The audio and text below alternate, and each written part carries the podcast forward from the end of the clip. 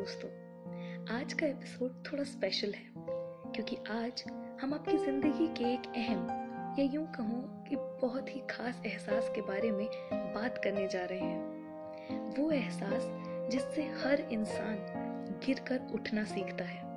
वो एहसास जिसका इजहार हम लफ्ज़ों में नहीं कर पाते, पर उसे कहीं ना कहीं अपने दिल के एक कोने में संजो कर रख देते हैं। वो कोना जो हमें सुकून भी देता है और उस लम्हे से मिला दर्द भी याद दिलाता है। जी हाँ आज हम बात करने वाले हैं हार्ट ब्रेक पर। सही सुना आपने। हार्ट ब्रेक या दिल टूटने का दर्द। हो सकता है ये आपके अदर हाफ़ आपके पार्टनर या फिर आपके बेस्टेस्ट फ्रेंड के जाने से हो। हमारी जनरेशन में ये जो हार्ट ब्रेक का कॉन्सेप्ट है, वो बहुत कॉमन सा हो गया है और कॉमन के साथ साथ अब नॉर्मल भी हो गया है। और अगर आप भी इस दर्द से गुजरे हैं तो आज के इस थॉट प्रिज्म के तीसरे एपिसोड से आप रिलेट कर पाएँगे। और अगर नहीं तो आई विश कि आपके साथ कभी ऐसा हो भी ना। तो जरा गौर कीजिए, मैं जानती हूँ कि ज़िंदगी से उसके जाने के बाद ऐसा लगा कि दिल और शरीर में कुछ बचा ही नहीं। मैं जानती हूँ कि आपको उसकी इतनी आदत हो गई कि उसके जाते ही खुद को बहुत अकेला महसूस करते हैं आप। मैं जानती हूँ कि आपने उस पर इतना भरोसा किया कि अब ये भरोसा आप किसी और पर नहीं कर पाते। मैं जानती हूँ कि आपने बिस्तर पर करवटे लेते लेते पूरी रात बिता दी। सिर्फ़ ये सोचने में कि कहाँ गलती कर दी, कि क्या ऐसी चीज़ हम कर सकते थे जिससे वो इंसान रुक जाता। यूँ बीच रास्ते में तनहा छोड़ कर ना जाता। मैं जानती हूँ कि फ़ोन की गैलरी खोलकर उन फ़ोटोज़ को आप देखना पसंद नहीं करते, जिनसे आपकी हज़ार यादें ताज़ा हो जाती हैं। वो फ़ोटोज़ जो इतनी खास होती हैं कि हमारी गैलरी क्या दिलो दिमाग से भी डिलीट नहीं हो पाती। मैं जानती हूँ कि बहुत रोए आप, इतना कि आपका खाना सोना मुश्किल हो गया। मैं जानती हूँ कि आपकी आँखों की नमी देखकर सबने आपसे सवाल किया, पर आपके मुँह से एक शब्द नहीं निकला।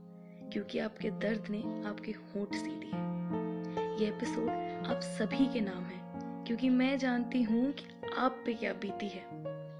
पर दोस्तों, जरा ध्यान से सोचिए कि आप किसके लिए आँसू बहा रहे थे? खुद के लिए या उस इंसान के लिए जो आराम से अपनी ज़िंदगी जी रहा है, बिना ये जाने कि उसने आपको कितना दर्द दिया?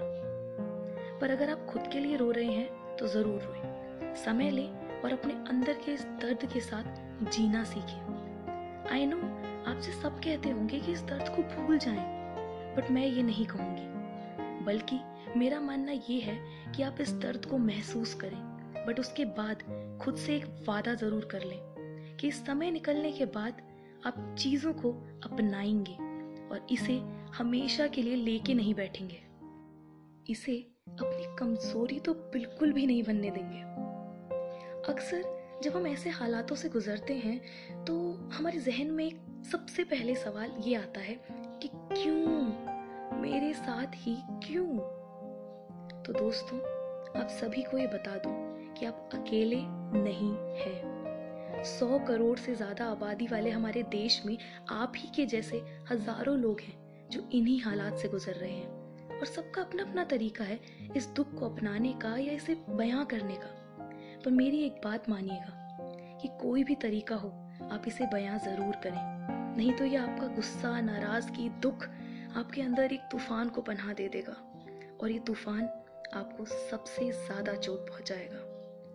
बस खुद पर यकीन रखें और हालातों का डट कर सामना करें। आई नो आपको ये लगता है कि ये बातें कहने में कितनी आसान है, कि कोई आपके दर्द को सुनकर कितनी आसानी से कह देता है कि मूव ऑन यार फॉरगेट इट जो हुआ सो हुआ। बट सिर्फ़ आप ये जानते हैं कि जो हुआ, उसका आप पर क्या असर हुआ। मैं जानती हूँ कि ये चीज़ आपसे यानी उस इंसान से बेहतर कोई नहीं समझ सकता, जिस पे ये बीती है। पर एक चीज़ आपको यकीन दिलाती हूँ कि माना ये दर्द जल्दी से ठीक तो नहीं होगा, पर हर बीतते दिन के साथ कम ज़रूर होगा। ये बीतते दिन उन यादों को भुला तो नहीं देंगे, पर हाँ उन यादों के साथ आपको जीना ज़रूर सिखा देंगे। और जिस दिन ऐसा होगा, उस दिन आप ज़िंदगी को एक नए नज़रिए से देखने लगेंगे। तो अंत में गुलजार साहब की दो खूबसूरत पंक्तियाँ बोलना चाहूँगी। थोड़ा सा रफू करके देखिए ना, फिर से नई सी लगेगी। ज़िंदगी ही तो है। Thank you